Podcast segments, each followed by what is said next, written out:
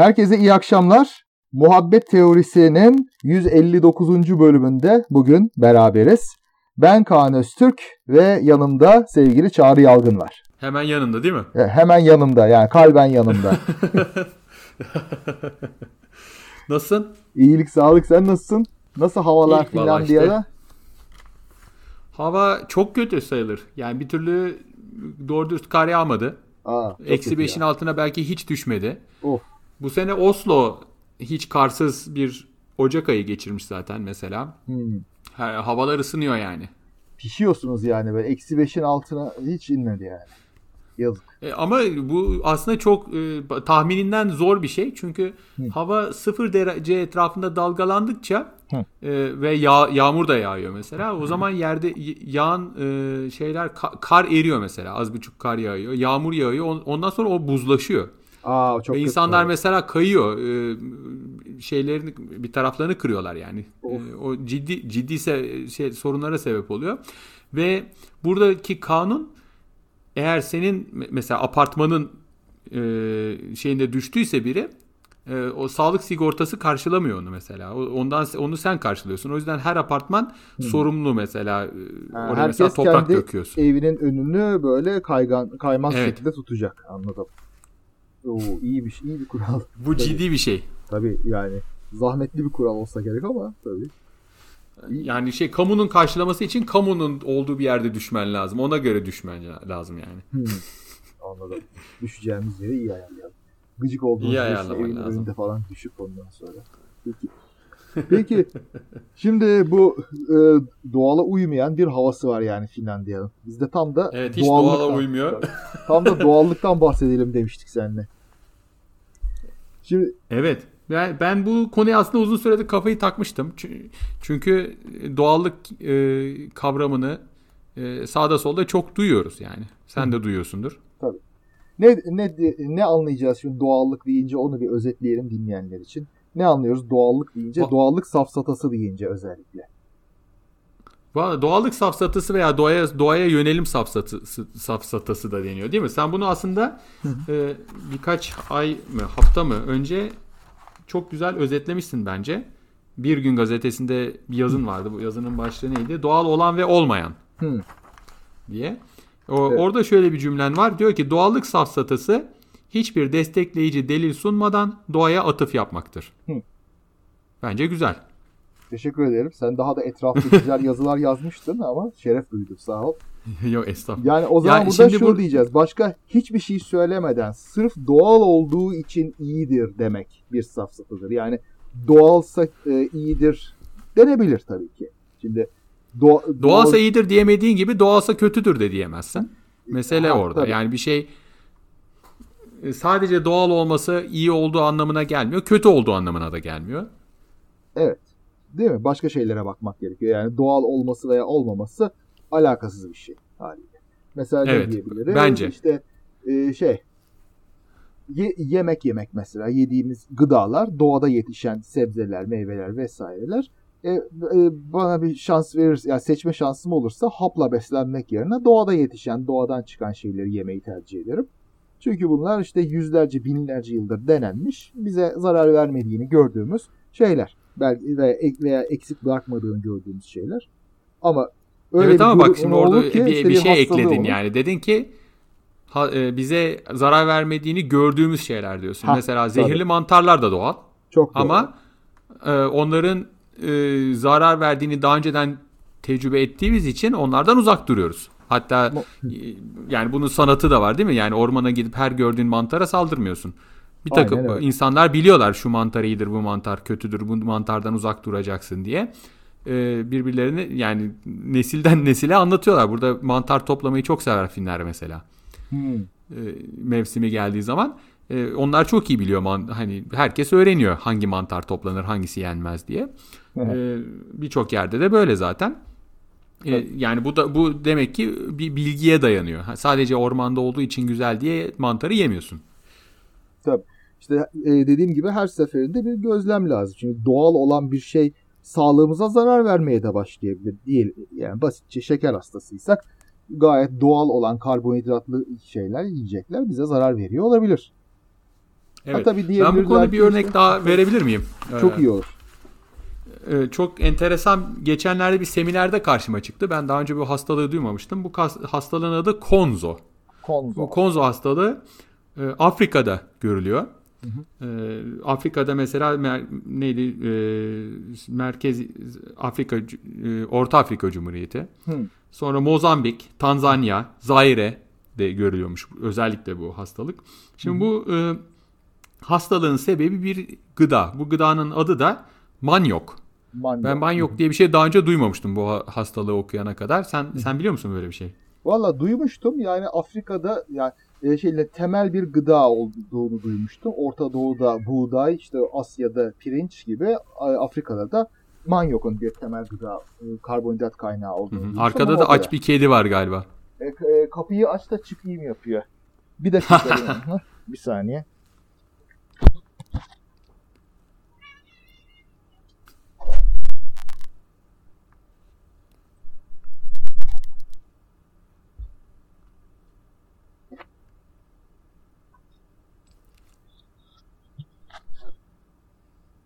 Geldim.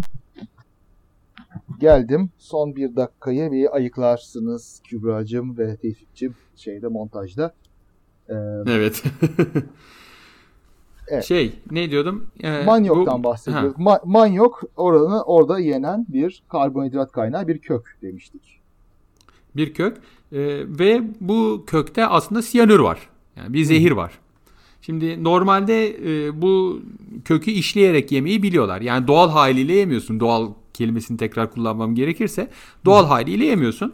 E, Birçok şeyi de doğal haliyle yemiyoruz zaten. Yani pazardan aldığımız gibi yemiyoruz. İyi, pişiriyoruz değil mi? Bu insanlar da bunu rendeliyor, pişiriyor ve dolayısıyla bu sırada siyanür büyük oranda kayboluyor. Ama diyor ki e, bu, bu hastalığı araştıran insanlar, araştırmacılar bulmuşlar ki e, yiyeceğin dar olduğu zamanlarda bu bir an evvel e, e, olabildiğince gıda elde etmek için bu işi sa- savsaklıyorlar. Yani bu pişirme işini e, yeterince pişirmiyorlar, yeterince rendelemiyorlar, yeterince işlemeden yiyorlar ve dolayısıyla bir yandan siyanür alıyorlar. Şimdi o siyanürü normalde aslında vücudun hakkından gelebilmesi lazım o kadarcık siyanürün ama bir yandan da açlık olduğu için e, o siyanürün e, e, şey e, o siyanürü yok etmekte yok etmek için gerekli olan kükürt alınamıyor. Özellikle bir takım proteinlerde bulunan kükürt hmm. alınamıyor. Alınamadığı için hem bir yandan siyanür daha çok siyanür alıyorsun hem de siyanürü e, bozamıyorsun.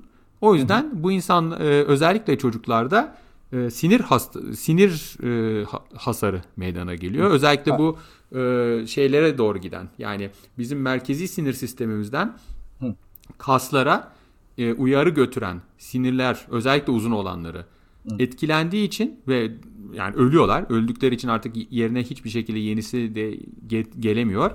Ee, onlar e, bu, bu çocuklar hayat boyu e, koltuk değneğine bağlı olarak yaşıyorlar. Bir özetlersek yani normalde aslında proteinle falan yendiğinde ve rendelenerek yendiğinde o siyanürle baş edilebiliyor. Ama açlık zamanında artık bununla uğraşacak vakti olmuyor insanların. Ne bulursa hapur evet. hapur götürüyor. E açlık zamanı protein evet. bulmak da zor. Bu daha kolay bulunuyor.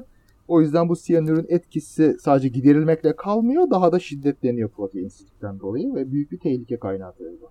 Evet çok çok ciddi bir hastalık. Yani e, kısa bir açlık döneminde meydana geliyor ve daha yani gıda olmamasından değil e, olan gıdanın yanlış iş, e, işle, işlenmeden doğru, olduğu gibi yenmesinden kaynaklanıyor. Ha, demek Enteresan ki gıda şey. işlemek denen şey böyle modern çağda, endüstri çağında oluşmuş, soyumuzu tüketmek için uydurulmuş bir şey değil. Aslında gerekli olarak doğal ortamda da oluşmuş bir şey olabiliyor geleneksel yöntemle. Yani yemeği pişirmek bile zaten bir işleme. Yani bir yerde artık doğal ile doğal olmayan arasında bir e, no, bir, bir sınır koyman gerekiyor mu veya belli bir alan var yani neticede e, eti eti de kızartıp yediğin zaman neticede işlemiş oluyorsun. E, yani pişirmek de bir nevi işleme. Doğal olmayan bir hale sokmuş oluyorsun.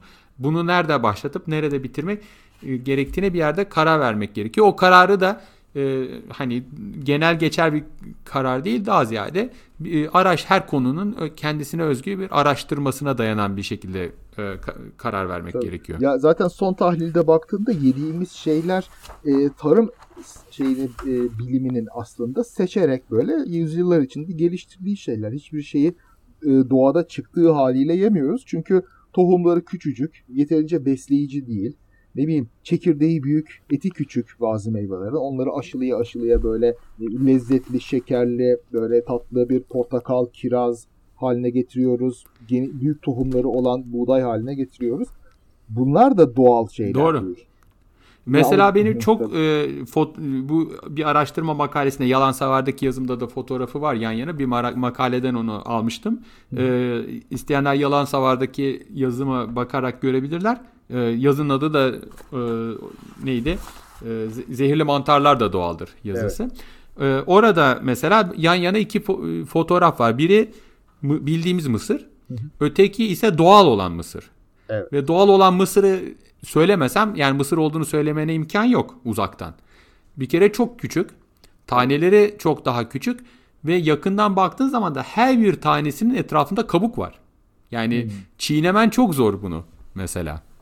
Yemen. Evet, o kadar benzemiyor ki zaten genetik araştırmalarla bulunabilmiş. Bunun e, Mısır'ın atası olduğu. o kadar diyorsun. O kadar benzemiyor. Yani. Hmm. E, ama tabii onu bugün yeme e, kime versen burun kıvırır. E, çünkü hem küçük e, hem de yemesi çok zor. Mis gibi normal e, ama birçok insana da hani bu doğal mısır diye bu en son günümüz mısırını versen ha doğalmış der yer. Evet bu, bu da ayrı komik. Ayrı bir şey. Evet. Şimdi bu aslında doğal kavramının anlamlarından bir tanesi. Hı hı. E, yani doğal dediğimiz zaman birkaç tane değişik e, birkaç değişik şeyden söz ediyoruz. Yani o doğal kavramı tek bir kavram değil. Bunu nereden biliyorum? Çünkü bu konuyu araştırmış bir felsefeci var. Bizim hatta Finlandiya'da Turku Üniversitesi'nde çalışıyor. İsmi Helena Siipi. Bu konuda birkaç tane felsefe dergilerinde makale yayınlamış. E, onlardan birkaç e, bir şeyler söylemek istiyorum. Çünkü çok enteresan bulmuş yani. Bir, bir gruplamış o. doğal kelimesiyle neyi kastettiğimizi. Bunlardan bir tanesi bu bahsettiğimiz şey. Yani insan müdahalesinden bağımsızlık. Yani bir şeyi doğal dediğimiz zaman Hı. hani insan yapısı olmayan, yapay Hı. olmayan demeye getiriyoruz değil mi? Bu, bu birinci evet. anlamı birçok zaman. Yani doğal domates hani biz yetiştirmeden kendiliğinden yetişen domates demeye getiriyoruz ama birçok zaman onun gerçekten bunun farkında değiliz ki o, o domates gerçekten çok daha kötü bir domates olacak. Ha, tabii. Değil mi? Veya işte doğal mısır diyoruz. Ee, doğal mısırı hani bildiğimiz mısırın az biraz kötüsü zannediyoruz. Pardon veya doğal olmayan mısırı ne, her neyse. Halbuki gerçekte çok daha farklı bir şey. Ee, bizim yedim, yemeğe hiç alışık olmadığımız şeyler. Gerçekten e, yapay seçilim ile bugüne kadar e, geliştirilmiş olan şeyler bunlar yüzyıllar boyunca. Ve e, ve bir, yine atomlardan, moleküllerden oluşuyor. Yani e, sihirli bir tarafı da yok. Değil mi? Tabii. Yani haliyle öyle. Evet. Doğal ol. Ya şey diyeyim, e, bir şey böyle baş, bir müdahaleyle oluşturuldu diye farklı bir molekülle oluşmuyor. Şimdi mesela doğal C vitamini ile işte sentetik C vitamini biz biliyoruz ki yani kimya bilgimizde aralarında hiçbir fark yok. Aynı atomlar ve vücuda girdiğinde aynı kimyasal reaksiyonlara sebep oluyor. Çünkü atomlar nereden geldiklerini bilmiyorlar ki. Ama Doğru. bir şekilde insanlarda böyle o ayrı bu ayrı düşüncesi var. Bir büyü düşüncesinin bir tarzı gibi geliyor bana. Geçtiği yeri hatırlamak, orada ona göre faydalı olmak veya olmamak. Yani geçtiği yerde Bu doğru ama bir, şeyse... yandan da şöyle oluyor. Doğal doğal değil diye e, doğal olmayan miktarda vitamini almayı da insanlar doğal sayabiliyor. Yani diyor ki mesela ha. E, aslında doğal olup olmamasının anlamı anlamlarından biri de bu miktar açısından uygunluk. Hmm. Yani e, yani o kadarı da doğal değil gibi bir şey diyebilirsin. Yani e, bizim biz her gün işte meyve yiyerek yeterince meyve yesek C vitamini alabiliriz değil mi hmm. mesela?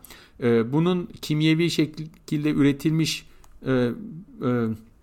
haplara konmuş C vitaminleri aslına bakarsan e, molekül olarak aynı ama bir anda çok daha fazlasını alıyorsun. Hmm. Tabii. Eğer dikkat etmezsen. Ve insanlar hatta şunu yapıyor biliyorsun e, multivitamin denen haplar var. Hı hı. E, içinde her tür vitamin var mesela. E, bunlardan alıyorlar otomatik olarak e, her gün düşünmeden C vitamini o vitamine ihtiyacı var mı yok mu diye düşünmeden alıyorlar. Dolayısıyla onun miktarı doğal değil. Doğal değil derken bizim aslında ihtiyacımız olanın mesela üstünde. Hı. Doğal değil derken bunu kastediyoruz birçok zamanda. E, miktar olarak uy- uyumsuz uygunlukta doğal sayılabiliyor. Yani farkında değiliz biz bunu bu anlamlarda kullandığımızın ama gerçekte ha, böyle. Anladım. İnsanlar nasıl böyle şey yapıyor diye. Evet. Ha, bir yandan hani bir, bir yandan e, şey e, gerçek insanda insan yapısı olup olmaması, bir yandan ise e, uygun olup olmaması. Bunlar farklı şeyler. Biz hep aynıymış gibi değerlendiriyoruz. Bir ee, de aslında yani doğal deyince bir şeyin ne olduğundan ziyade ne olmadığı da önemli oluyor. Yani mesela evet. insanlar niye doğal diye vitamin hapları yutmaya meraklı? İlaç olmadığı için aslında. Yani çünkü ila, bir yandan da o var doğru. Yani ila, tabii sen bir hekim olarak bu ikisi arasında fark görmezsin. Antibiyotikle vitamin arasında ne fark var? O da ilaç, bu da ilaç gibi ama insanlar bir şekilde ya olağan dışı hastalıklarda kullanılan kimyasallara ilaç diyerek bundan kaçınmak için daha böyle harcayalem kimyasalları yutmayı tercih ediyorlar gibi geliyor. Bunu daha doğal evet, hissediyorlar. Evet. Ama o zaman ona da kimyasal demiyorlar. Şimdi mesela C ha. vitamini diyorsun. Herkes C vitamini demek istiyor. Şimdi mesela ben C vitamini değil askorbik asit, asit desem e, daha insanlar bir çekinir. Ya bugün askorbik asit aldın mı yeterince falan desem ya ne asit edecek değil mi? Tabii. Zaten Hatta böyle... bunun eski adı daha bile şimdi askorbik asit ne demek biliyor musun? Askorbik asit. Yani Hı. skorbütü engelleyen asit. Aa, süper. Skorbut hastalığını engelleyen asit demek. Hatta onun esas ismi de başka unuttum tamamen şimdi Sitrik de neyle başlayan bir ismi vardı. He. Daha başka bir kimyevi adı var. Adam e, bunun uzun yıllar arıyorlar bu, bu bulunca da adam Nobel ödülü alıyor. Macar bir hmm. araştırmacı. Peki pardon. Ee, e, sitrik evet. asit de aynı şey miydi? Sitrustan Efendim? geldiği için. Sitrik asit de C vitamini midir? Hayır o başka. Sitrik o asit başka. başka. Ha, Bu askor C vitamini as, askorbik asit. Tamam. Ha, ee, bir de işte mesela bunları şeyler paketlerde içerik olarak işte katkı maddesi olarak gösterdiğinde askorbik asit diye çok kızıyorlar ama işte bunun C vitamini olduğunu söylesen kızmayacaklar. Bu da ayrı bir ilginçlik. Evet evet. O hatta bizim burada bir geçenlerde bir ekmek alıyordum. Hı. Bir arkadaşım söyledi. Bak ekmeğin üzerinde E yok yazıyor. Şimdi bu e, katkı maddeleri hep kodları E ile başlıyor ya. Mesela askorbik evet. asit aslında E300. He. Şimdi tamam. diyor ki mesela E bunun üzerine içine hiç E koymadık diyor. Hı. Ekmeğin içine diyor. Yani C vitamini de koymamış aslında. Onu demeye çalışıyor. Yani bunu bir pazarlama aracı olarak kullanıyorlar. Hani doğal ekmek. İçine evet. katkı maddesi koymadık diye. Ya bu da, bu da ayrı bir ilginçlik yani aslında doğal olarak ne bileyim gitsen köylü dayıdan bunları alsan o köylü dayı onun içine kim bilir neler katıyor işte yok bayatlamasın diye yok küflenmesin diye bilmem ne belki deneyerek belki el yordamıyla kontrolsüz. Dışarıda içine ne koyuyorlar belli değil. Aynen öyle vallahi yani. Ama e, bunu sanayi içinde böyle kontrollü bir şekilde e, dozu bilinerek ve ne olduğu bilinerek konduğunda buna kızıyorlar. Şimdi katkı maddeleri aslında e, sıkı sıkı takip edilen, ne yaptığı ne yapmadığı bilinen şeyler ve kodekslerle düzenlenmiş, kanunlarla düzenlenmiş maddeler. Neyin ne kadar konabileceği belli ama bir şekilde insanlar e, gıda üreticilerin bunları gayet rastgele bir şekilde kafalarına göre çuvalla döktüklerini ve bir şekilde işte e, aha zehirlensinler alçaklar falan diye güldüklerini falan. evet evet kötü o, o, o bir planlar yaparak niho ha ha ha ha diye değil mi? evet. E, orada işte Tabii bir, bir yandan şey var. Tabii. Bir yandan bir, bir o şey bir yandan da şu var. evet. Ee, yani doğal e, o zaman doğal diye gidip mesela bir bitki yediğin zaman da e, hedeflediğin e, diyelim ki bilmem ne işte proteinini filanca vitaminini almış oluyorsun. E, ama miktarını bilmiyorsun. Bir kere çok az alıyor olabilirsin. bir de e, onun yanı sıra başka şeyleri de aynı anda alıyorsun. Ha evet. Yani başka kimyevi maddeler de var. Bitkinin içinde başka maddeler de var. Tek bir tek ha, o maddeden bak, ibaret değil. Bak, bak bu, bu bizi mesela ilaç içme, bitki ye, işte e, ot suyu, ot suyu kaynat, onu iç falana da getiriyor bir yerde. Şimdi mesela evet, evet. belli o da bir doğal diye öyle ha. şey yapılıyor. Şimdi bir mesela kimyasal fındık madde... bir de fındık var fındık. Ha, diyor ki mesela değil. bol bol fındık yiyin diyor. İçinde diyor mesela şu madde var. Hatta unuttum. Bir zamanlar öyle diyen Sele, doktorlar vardı. Selenyum mu diyorlardı. Onun gibi bir şey. Neyse var. Selen evet. ya bir ama içinde bol miktarda da yağ var. Yani şimdi o mesela. hangi yani fındığın içinde yağ var. Tabii. Tabii. Şimdi ya, mesela senin o senin içine yarayacak kadar selenyum yiyecek günlük olarak ne kadar fındık yemenin gerektiğini düşün. Bir yandan da dünya kadar yağ alıyorsun Tabii. aynı anda. Yani evet. hani e, içindeki az buçuk bir şey için bol bol çikolata yiyin demek gibi bir yandan. O, o kadar çikolata yersen dünya kadar da kilo alırsın. Haliyle.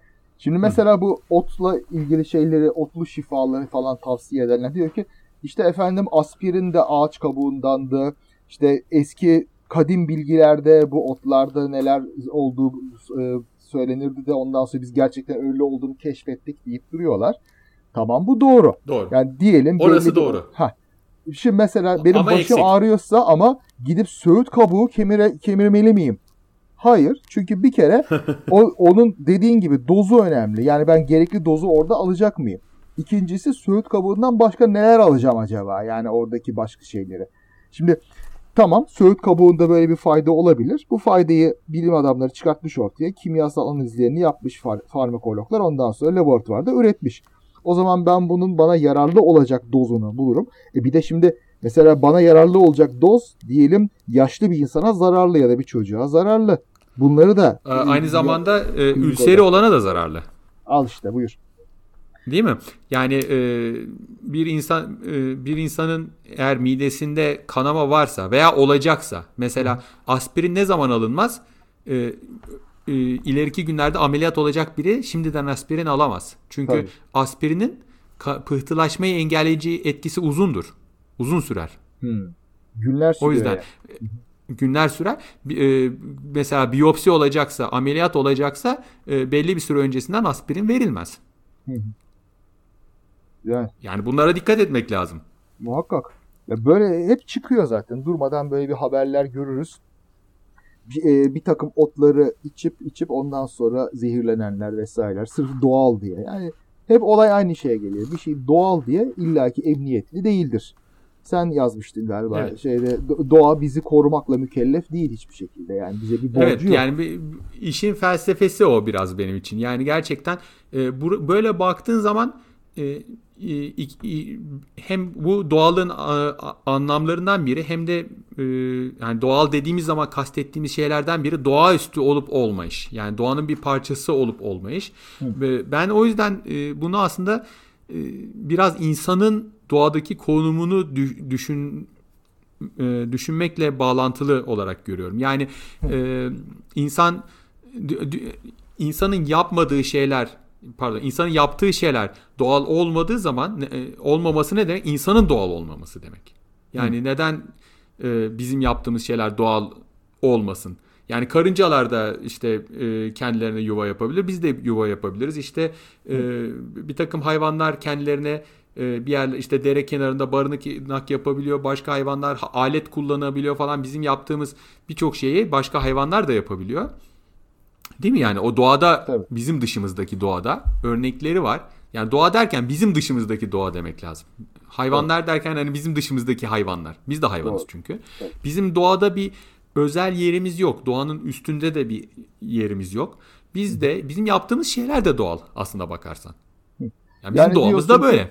Ha, tabii bizim doğamız eğer kendimize işte ekip biçmeyi öğretmek ise, aklımız ve ellerimizle beraber üretmekse bir şeyleri o zaman bu da bizim için doğal olan bir şeydir. Bizim için tamam. bizim yaptıklarımız da doğal. Yani bu e, senin dediğine geri dönersem e, bizim dışımızdaki doğayla bizim bağlan bi, bizim onlar üzerinde bir yerimiz olmadığı için Hı-hı. onların bize bir hizmet gibi bir görevi yok, niyeti yok. Yani onlar biz, bizimle uyumlu olmak zorunda değil. E, bizi şu anda bir takım e, dünyada olacak hadiseler, doğa içindeki hadiseler bizim e, yeryüzünden silebilir. Bu böyle şeyler e, birkaç milyar yıl önce önce oldu mesela.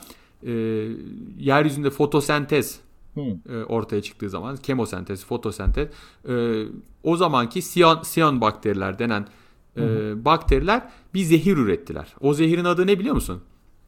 Evet. Oksijen. Oksijen. Evet. evet. Oksijen. Çünkü o güne kadarki canlılar oksijene hiç alışmamıştı. Ee, kullanamıyorlardı. Oksijen onlar için zehirliydi. Hı hı. Ee, ve onlar oksijen salgıladılar. Yeryüzündeki hayatın büyük kısmını öldürdüler. Doğru. O zaman. 2,5 milyar yıl, yıl önceden bahsediyorum. Hani bayağı eskisi. Ee, e, şimdi biz oksijen e, alıp veriyoruz. Dolayısıyla bu, bu, bu atmosfere alışmışız. Ama e, bugün doğada başka bir canlı çıkıp atmosferin e, şeyini değiştirse, içeriğini değiştirse biz bütün insanları öldürebilir. Doğru. Doğru. O gayet de doğal bir şey olur. Tabii. Do- yani Değil mi? Doğallı doğallık bir de ilginç bir şekilde sadece işimize geldiğimizde geldiğinde kullandığımız bir kavram.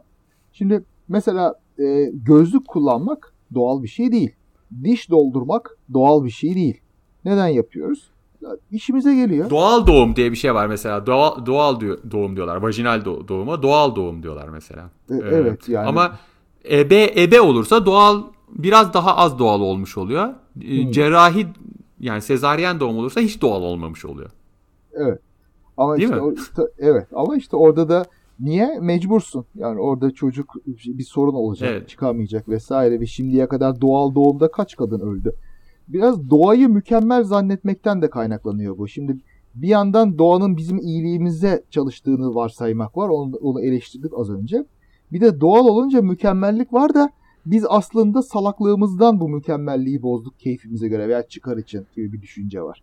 Şimdi sezaryen doğum niye var? E, kadınlar doğuramıyor yani genç yaşta ikinci, üçüncü çocukta işte bir komplikasyon oluyor, bir şey oluyor. Kadınlar ölüye gidiyor binlerce yıldır bu şekilde olmuş. E buna bir çözüm bulmuş insanlar. E o durumda biz müdahale edelim, keselim, çıkaralım gibisinden. Ki bayağı da eskiye gidiyor galiba bu değil mi? Evet Jülse... eskisi var ama bir yandan da şunu da düşünmek lazım. Ee, hani gerekmediği zaman da aslında e, kullanmamak gerekebilir. Yani e, e, hani tıbbi buna tıpta endikasyon denir. Endikasyon demek hani yapılması gerektiği zaman. Kontraindikasyon ise yapılmaması gerektiği zaman. Hmm. Mesela. Tamam, bak, yani bu, bu, bu, bunlar tıp yani doktorların kendi arasındaki jargonları, terim, terminolojisi.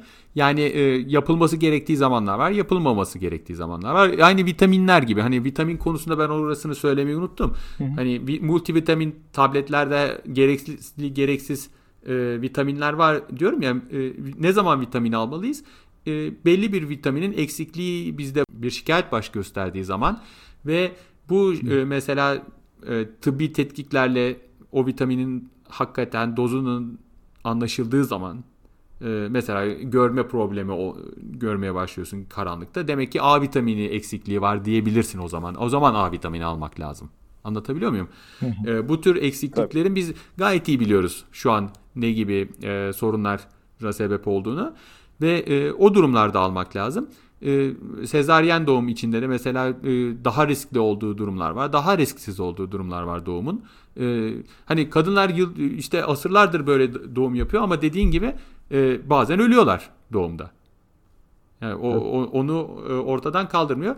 Biz bu yöntemlerle o e, anne ölümlerini azaltmayı bulmuşuz. Ama bazen de gereksiz şekilde e, yapıldığı oluyor. Ona da karşıyız açıkçası mesela.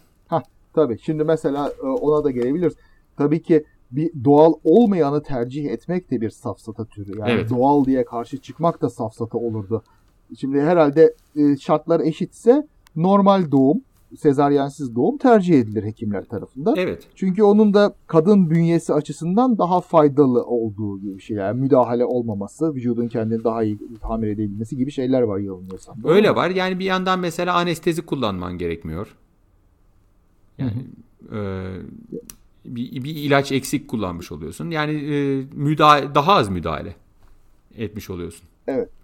Dolayısıyla tercih yani edilebilecek bir şey. Gereksiz müdahale yapmamak her zaman bu tercih edilir. Yani bu da bir yandan doğallık. Eğer doğallıkla iyi bir şey yapabiliyorsak onu tercih ediyoruz. Evet. Ama yetmediği zamanlarda tabii ki müdahale gerekiyor. Bir yandan da tabii mesela senin daha Zaten önce verdiğin de... örnek hapla beslenmek diyelim ki. Ya ben bütün besinlerimi hapa bir hapa sıkıştırdım. Ee, öyle alıyorum dediğin zaman da olmuyor. e, bir, bir, ayrıca vücudun mesela bir yandan da şey e, life ihtiyacı var değil mi sindirim sisteminin? Değil mi? Yani Tabii. sindirim sisteminin içinde bir miktar hacim olması gerekiyor. Sadece e, emilecek besinlerden ibaret bir şey yutmak aslında doğal e, olmadığı gibi biz faydalı olmadığını da biliyoruz daha önceki tecrübelerden. Hı. Dolayısıyla yani bu konuda ayrıca doğal olup olmamasının yanı sıra ayrıca kanıt var. Değil mi? Ondan böyle diyoruz. Tabii. Ama hani olmasaydı ya ne gerek var hani bunların hepsini bir hapa sıkıştırmaya? Biz zaten hani günlük yemek istediğimiz gibi yersek, dengeli beslenirsek zaten e, bütün bunları alırız. E, güzel de yaşarız. Hı. deyip evet, olduğu gibi yani beslenmeye aslında... devam edebiliriz. Heh, bazı durumlarda doğalı tercih etmek için sebeplerimiz tabii çok. Çünkü milyonlarca yıldır belli bir evrimle belli bir yapı içerisinde bugünlere gelmiş bir bünyemiz var. Ve bu belli bir usulde besin, işte madde ve enerji almaya alışmış. Gereksiz ol sebeplerle yani iyi bir sebebimiz olmadıkça bunu bozmamak aslında en makul olan şey. Bana da öyle geliyor. Yani aslında sıfır sıfır hipotezi doğal olanı yapmaktır her zaman. Evet. Ama bu doğal olanda bir sorun olduğunu görürsek o zaman müdahale etmek de aslında gayet doğal. Çünkü o da bizim aklımızın getirdiği bir şey. Evet. Yalnız e, doğal derken yani gene doğalın tanımına geri dönüyor gibi oluyorum ama bazen e, e, sadece sağlık açısından konuştuk ama birçok şeyin e, doğal Hı. olduğu da şu şekilde ediliyor. Yani statükonun açıkçası. Mesela e, kadın hakları konusuna gittiğin zaman ben e, 50 yıl önce mesela e, kadınların mesela çocuk doğurması doğal deniyor. Yani iş evet. yaşam kadınlar iş yaşamında daha çok rol almalı falan dediğin zaman ya kadının evi e, pardon kadının yeri evidir diyor. E, doğal olanı budur. Zaten bugüne kadar hep böyle olmuş. Yani doğal olan demek ki kadının evde oturmasıdır diyor. Böyle bir argüman da var. Değil mi? Ha, tabii. Hala muhafazakarlar Türkiye'de bunu söyleyip duruyorlar işte. Ve bunu biraz da şişirerek işte kadın çok kıymetlidir. O yüzden dışarı çıkmasın. Onun doğasında zaten annelik falan. Onun doğası evde oturmak. Bu da bir safsata. Aslında bu da bir safsata. Yani evet. bunun geçerli olmadığını biliyoruz. Ee, herkese aynı hakları vererek e, verdiğimiz zaman bir, bir sorun da ortaya çıkmıyor. Veya biz, evet. biz ortaya çıkmadığını sanıyoruz Kaan. Yani bazı insanlar için o aslında Hı. sorun. e, öyle evet. Doğru. Yani olabilir. Yani onlar onu sorun şey olarak gördüğü de, için zaten başka şey uyduruyor. So, sosyal durumlarda aslında bu doğaldır, bu değildir diyenler bir yerde kendi statükolarını muhafaza etmeye çalışanlar oluyor. Bu ırk ayrımlarında da geçerli. Evet evet. Yani mesela e, siyahlarla beyazlar ayrıdır. Yani siyahların doğası mesela böyle bir şeye uygun değildir diyenler de aslında kendi statükosunu muhafaza etmek isteyen beyazlar. Oluyor genelde. Neredeyse evet. hiçbir ha, tabii neredeyse hiçbir zenciyi görmedim ki böyle e, biz doğal olarak daha aptalız falan desin yani. Niye desin öyle bir şey? Evet evet. Genel olarak e, beyazlar genel olarak bahane olarak kullanılıyor diyelim. Tabii tabii. Niye işte bozmayalım etmeyelim. Tabii şey de var şimdi e, bunlarda aslında bir gerçek payı da oluyor. İstatistiklerle bunları göstermeye çalışıyorlar. Ama bu istatistiklerin bu şekilde olmasının da sebebi bu gruplara eskiden yeterince fırsat verilmemiş olması ve bunların kendilerini geliştirememiş olması oluyor. İşte e, zenciler mesela şeyde kenar mahallelerde yaşayıp kötü okullara gittikten sonra tabii iş hayatında başarısız oluyorlar. Suç oranları yüksek oluyor çaresizlikten vesaireden. Ondan sonra işte onların doğasında şiddet var, okumamak var falana getirip bağlıyorlar ama bunun arkasında yatan başka sebepleri görmezden geliyorlar. Evet. Kadınlar konusunda da aynı şey geçerli. İşte kadınlar iş hayatında başarısız oluyorlar. E, ondan çocuk bakmak için ayrılıyorlar falan gibi bahaneler çıkıyor. Ama bu da yine sistemin kadınları sürekli çocuk bakmaya sevk etmesinden, işi e, erkeklere aktarmamasından kaynaklanan şeyler aslında.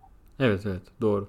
Yani o, o sırada zaten kontrollü olarak bakmak lazım. Yani bir araştırma yaptığın zaman e, hani diyelim ki 35 yaşındaki insanların durumuna bakıyorsun ama mesela kadınların bu arada çocuk yapmaktan kaynaklanan mesela çocuk e, doğum süresinden kaynaklanan e, birkaç yılı eksik olmuş oluyor. Mesela kariyer sürelerinde.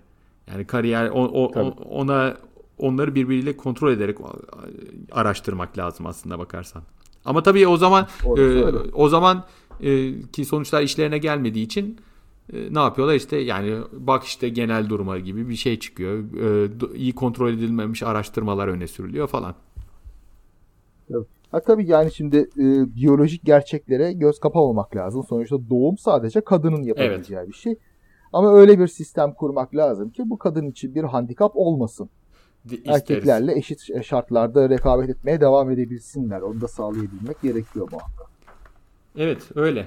Yani e, başka ne var diye bakıyorum. Doğa, doğal anlamı. Yani bir yan e, doğal, doğaüstü olmayış, e, besinsel uygunluk, özellikle özellikle olarak uygunluk. Mesela bu aynı şeyi eşcinsellik için de söyleyebiliriz. Daha önce e, bu tartışmalarda işte eşcinsellik hastalık mıdır, doğal mıdır diye tartışıldığını görüyorsunuz ve ben aslında buna e, cevap vermenin biraz yanlış olduğunu düşünüyorum. Bu biraz belki biraz fazla felsefeye girebilir ama yani insan hakları hı hı. ve eşcinsellerin mesela e, hak, hakları ki bu bence de insan haklarının bir parçası. E, bunları bu, bunlar aslına bakarsan bilimsel gerçeklere dayandırılmış olduğumuz haklar değil. Aslına bakarsan felsefi kararlar bunlar. Yani her tüm insanlar eşittir diye bir karar vermişiz. Evet. E, şu anda tabii insanlar arasında mesela e, araştırma yapsan o tar- tarz ciddi farklar bulamazsın. E, hatta ırk diye bir kavramı artık konuşamıyoruz çünkü insanların genetik çeşitliliği ona müsaade edecek kadar büyük de değil. E, ama şu, hmm. şu, şu da var.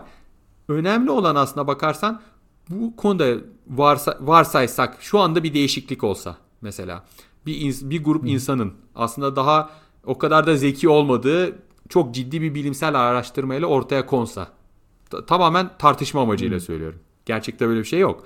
Evet. Kararımızı hmm. değiştirecek miyiz? İnsan Hakları Evrensel Beyannamesini kaldıracak mıyız yürürlükten? Ha, işte bu çok zor bir şey. Ha, bu Gerçekten yapmayacağız. Zor. Yapmayacağımız için bu karar bilimsel Hı-hı. bir karar değildir diyoruz aslına bakarsan. Hı-hı. Anlatabiliyor muyum? Hı-hı. Yani bir şeyin bilimsel evet, olup anladım. olmadığının e, kriteri sadece şu andaki bilimle uyumlu olması uyumlu olması değil acaba bilimsel ger- e, şeyler kanıtlar bize başka bir şey söylediği zaman biz kendi kararımızı da onunla birlikte gel- değiştirecek miyiz? Cevap bu konuda hayır. Hı. Doğru tamam. diyorsun. Evet bu yani insan hakları vesaire gibi şeyler bizim kendi kendimize geliştirdiğimiz bu böyledir kardeşim diye kabul ettiğimiz şeyler. Evet. Bilimsel şeye yani bir insanı neden öldürmemeliyim sorusunun da bir bilimsel cevabı yok. Yani böyle. Böyle yani evet karar verdik. Böyle. Bizim vicdanımız böyle söylüyor. Evet, aynen öyle. Karar verdik böyle olacak diye. Ee, ama yani ya bu açıdan da her şey bilim, bilime dayanmıyor evet, haliyle. Doğa ama doğal bir, bir olup olmamasına da dayanmıyor. Yani onu demek istiyordum aslında. Hı. Bir yandan doğal olup olmaması Hı. da bizim bu konuda bir verdiğimiz e, kararımızı etkilemiyor. Bu konuda çok fazla tartışmamak lazım. Çünkü bizim karar yani pratiklikten uzak bir tartışma açıkçası. E, işte bazıları diyor Hı. daha önce işte eşcinsellik bir hastalıktır diyorlar, değildir diyorlar vesaire işte bir takım e, belki akademik olarak bir takım insanlar hani bunun böyle bir var, varyasyon olup olmadığını tartışıyor olabilir kendi aralarında ama bunun bizim gün e, gündelik gün, hani gündemimiz için hiçbir faydası olmayan bir tartışma aslına bakarsan. Yani çünkü bu bunlar insan Hı. hakkıdır. İnsanların bu hakka sahip olması evet. gerekir diye verdiğimiz bir karar var. Hı. Anladım. Yani diyorsun ki velev ki hastalık olsun. Heh insanların böyle bir hastalığa sahip olma hakkı vardır kimseye zarar vermediği sürece diyerek işi kapatırız. kapatırsın evet. Böyle bir şey Hı-hı. çıksa bile. Heh. Evet. E, tamam doğru yani. Tabii şimdi şey de var tabii bu e, dediğini şimdi anlıyorum. Evet yani ırkların yokluğu tamam bilimsel bir gerçektir yani doğaldır falan diyecek olursak birisi çıkarır da gösterirse tartışılması kanıta işte doğaya uygun olarak bunu aşağı görmemiz lazım dediğinde fikrimizi orada değiştirmeyeceğiz. İnsan insandır diyeceğiz. Bitecek gidecek. Evet o yüzden bu bilimsel bir karar Mesela. değil. evet. Doğru. Evet o mühim. Evet. Evet. Başka Doğallık böyle. Biraz Başka var mı senin Doğal. aklında? Başka valla işte doğallık bir de şey e, bu alternatif tıp şarlatanlıklarında da aslında çok adı geçen bir şey. Evet ne kadar böyle alternatif işe yaramaz e, tıp uygulaması varsa hepsi bir doğallık iddiası içinde oluyor. Muhakkak bir yerinde bir doğallık geçiyor. Ya mesela işte şeye bakıyorum. Manyetik tedavi gibi bir şeyler. Manyetik tedavi, doğal terapi falan gibi şeyler. Adam diyor ki işte e, doğal manyetik alanlarla sizin işte vücudunuzun manyetik alanlarını, elektrik alanlarını düzeltiyorum diyor. Ama o doğru. Şimdi bak kabuğunu... geçen günde ben yolda giderken geyin biri bana mıknatısla yaklaştı. Ee, çok iyi evet. geldi o benim bütün ağrılarıma yani. Geyik, geyik, geyik iyidir. yani şeye yer kabuğunun doğal mekanizmasının manyetizmasından en iyi şekilde faydalanan kesimler diye mesela bir yerde okuyorum. Bir doktor böyle bir manyetik alan tedavisi yapıyorum diye sayfa açmış. Toprakla teması yoğun olan kırsal alan insanlarıdır. Daha uzun ömürlü ve sağlıklı olmalarındaki gizem bu magnetik alan etkileşimi nedeniyle hücrelerin sürekli canlılık ve de fonksiyonel olmasında yatmaktadır. Cümle aynen böyle düşüklüyor oradan. Aha, ya, çok enteresan. Bu çok garip şeyler. Peki tamam hadi diyelim öyle. Ondan sonra aa diyor işte ben pulsatif magnetik alan yaratıyorum. Bir hasta bir kadıncağız yatmış böyle e, bir bidon gibi bir şeyin içinde orada her tarafına manyetik alan verdiğini iddia ediyor. E şimdi burada doğallık nerede? Sen bir makinenin içine yatırmışsın insanı yapay manyetik alan veriyorsun. Burada doğal yok bir şey yok. Doğru. Doğru. Yani şey diyor işte e, teknolojinin getirdiği elektromanyetik kirlenme ortamının insan vücudunda oluşturduğu zararlı etkileri ortadan kaldırıyor gibi diyor. Peki şöyle bir şey yuturabilir misin? Kirlenmenin be, zaten alakası yok. Dünyanın belli bölgelerinde e, toprak daha yüksek nükleer e, ışıma yapıyor. Radyoaktif ışıma Hı. yapıyor. Acaba onu da bir gün e, yutturabilen biri çıkar mı acaba? Biz radyoaktif ışımayla sizi e, şey yapacağız diye. Gerçi öyle tıbbi yöntemler var Vallahi, bu arada. Vallahi yapmışlar işte zamanında radyo madyum pazarlamışlar herhalde bir daha olmaz ama. Ama o zaman ne olduğunu yani, bilmiyorlardı. Yapılmış yani tıpta bu arada e, yani şey e, nükleer tıp diye bir alan var. O çok ciddi bir alan ama Baktım. yani ne yaptıklarını çok iyi biliyorlar. Yani öyle dışarıdan e, uranyum yaklaştırıp bakmıyorlar yani. E, ama e, ama yani şey e, herhangi bir şeyi doğal diye e, o kabul ettirip onun tedavisini öneren mutlaka biri çıkıyor sanki. Şöyle herhangi bir şey değil aslında hiçbir etkisi olmayan yani yok hükmünde şeyleri aslında yutturuyorlar. Evet. Çünkü radyoaktif bir maddeyi yapsa bunun zararlı olduğu çıkacak ortaya, regülasyonlara çıkacak, takılacak, yani He, mahkemeye doğru. gidecek, sürüm sürüm sürünecek. En kolay yine şarlatanlık için hiç işe yaramayan bir şeyi işe yarıyormuş gibi göstermek. Evet. Şimdi bir de var olmayan bir tehdidi de öne sürersen var olmayan bir tehdide karşı işe yaramayan bir çözümü koyarsın. Toplam sıfırdır ama en sonunda bak hiçbir şeyin kalmadı turp gibisin deme şansın oluyor. Aha, doğru, Önce böyle olabilir. mahvoldun bittin çok büyük tehlike altısın diye korkutup ondan sonra ama sen merak etme şimdi ben seni düzelteceğim. İşte e, elektromanyetik kirlilik var her tarafta Wi-Fi'ler cep telefonları bilmem neler bunlar e, seni etkiler etkilersen inan buna etkiler o yüzden doğal bir Faraday kafesi içinde gezmek lazım. şey gibi elektromanyetik hipersensitivite vardır duymuşsunuz. Evet evet öyle diyorlar. Ee, o, onlar, ha, onlar öyle folyoya sarınıp geziyorlar. Hatta böyle dağlarda ormanlarda böyle evet cep cep telefonunun falan hiç girmesinin yasak olduğu yerlerde komünleri falan da oluyor bazen Fransa'da Fransa gibi yerlerde. Ne cep telefonunun yasak Tamamen, olduğu yerler böyle evet. hani e, bazı e, teleskopların yakınlarında vardı galiba. Aa öyle mi? Onu öyle yerler var. Ee, evet. teleskop o teleskopların radyo teleskopların hatta e, çok hmm. hassas olması lazım. Dolayısıyla gerçekten cep telefonu bile işi bozuyor. O onların etrafında bir bölge ha. var. Oraya cep telefonuyla giremiyorsun. Oo anladım. Bak onu bilmiyorum. Güzel. Öyle yerler var dünyada. Bunlar öyle değil tabii. Bunlar insan. Hiç öyle şey radyo teleskopun 100 kilometre yakınına gitmezler. Ya böyle bir şey işte doğal mıknatıs falan gibi bir makinenin içine koyup ha doğal şeyle tedavi ediyorum diyen bir de Anton Mesmer vardı işte 1790'larda. O, o işin bu şar, şarlatanların bir kralı. efsanesidir yani o. Tabii. Ondan sonra tabii birçok şeyde de var işte doğal e, bazen bazı şey bazı uygulamaların bu şarlatanlıkların doğallıkla savunulacak hiç tarafı kalmıyor. Mesela biyorezonans falan vardır. Garip garip elektronik aletler böyle e, bir yerlerine kablolar falan takılır. Tabii o da hiçbir şey yapmaz. Ama artık bunun doğal diye söylenecek bir tarafı yok. Yani o zaman göremediği bir doğallığa ithaf ediyorlar. Mesela diyor ki doğal e, hücrenizin doğal mitokondri bilmem nesini e, harekete geçirir. Ha. Doğal bağışıklık sağlar. Mesela şimdi nasıl olsa bilmiyor ha, ya. Işte, doğal bağışıklık aynen. mesela. Ke- öyle öyle şeyleri ortaya doğa, atan da var.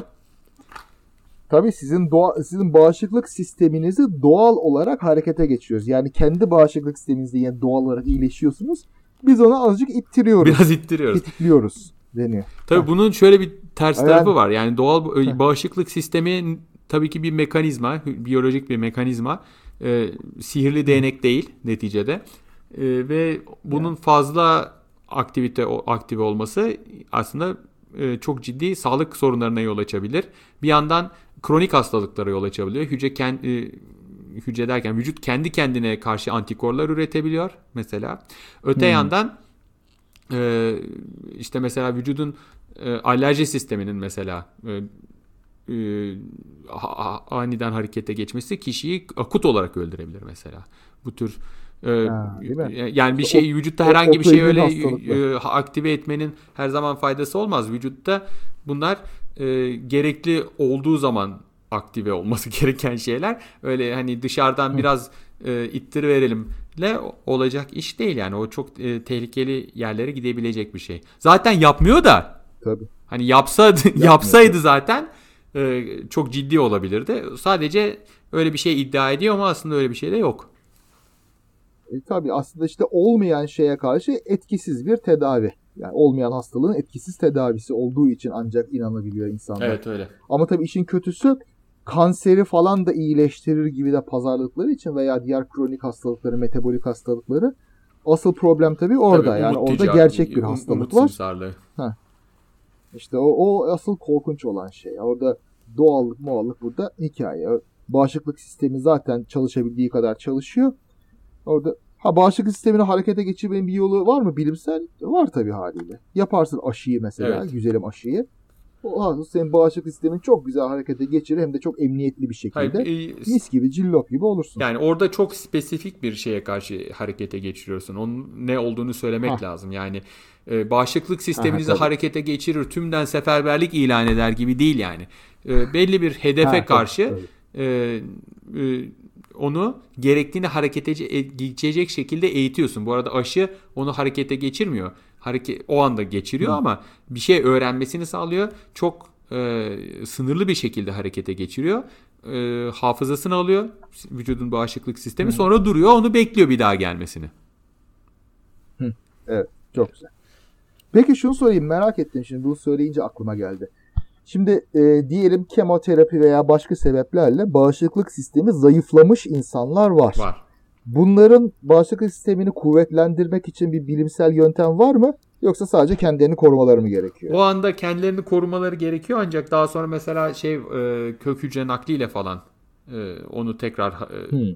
üretmelerini sağlıyorsun. Mesela e, yani kemoterapiyle mesela bütün bağışıklık sistemini yok ediyorsun o insanın. O süreç e, süresince e, çok steril oda ortamlarda kalması gerekiyor. E, bir enfeksiyonla karşı karşıya kalmaması için. Daha sonra mesela e, kemik iliği nakliyle değil mi? E, o kişiye hmm. yeniden bir e, şey veriyorsun. Bağış, bağışıklık sistemi kazandırıyorsun mesela. Veya olan kök hücrelerinden evet. hepsini sen öldürmediysen e, yavaş yavaş tekrar bağışıklık sistemini meydana getiriyor ama zaman alabilir. Ama onları evet. mesela e, onlara karşı onların hangi moleküllerden etkilendiğini bildiğimiz için onları hareket ettire, e, harekete geçirecek o kök hücrelerine e, bir takım ilaçlar verebilirsin mesela. Evet işte yani yine doğallık dışı şekilde yöntemlerle hayatımızı kurtarabiliyoruz. Evet şekilde. doğru. Ama yine ama yine e, senin de dediğin gibi bir ölçüde daha üst bir seviyede doğallık içi çünkü doğal zihnimizi kullanıyoruz. Doğal problem çözme kapasitemizi kullanıyoruz ve bunları hallediyoruz. Ve birçok zaman doğadan örnek de alıyoruz. Ama o, sonra onu e, ne olduğunu anlayarak mantıklı bir şekilde kullanıyoruz.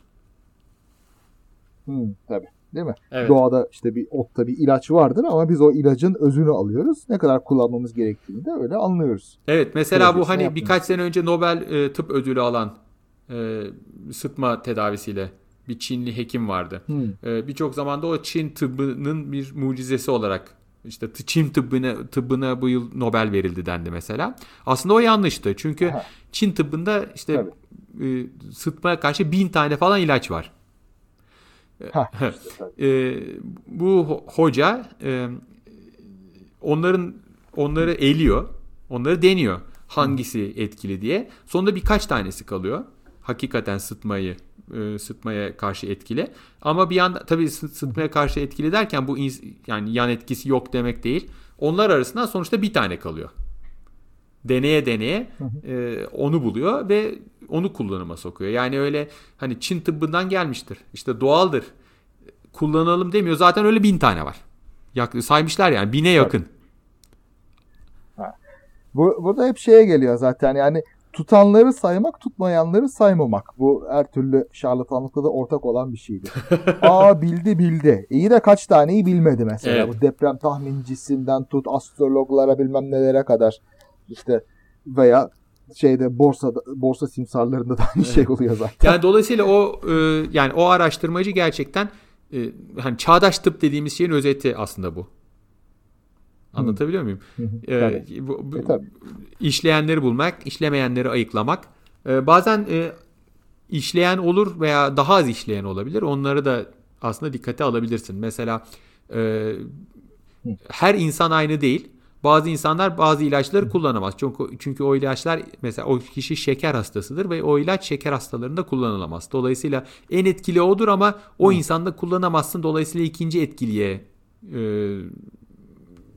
şey şans tanıman Hı. gerekir.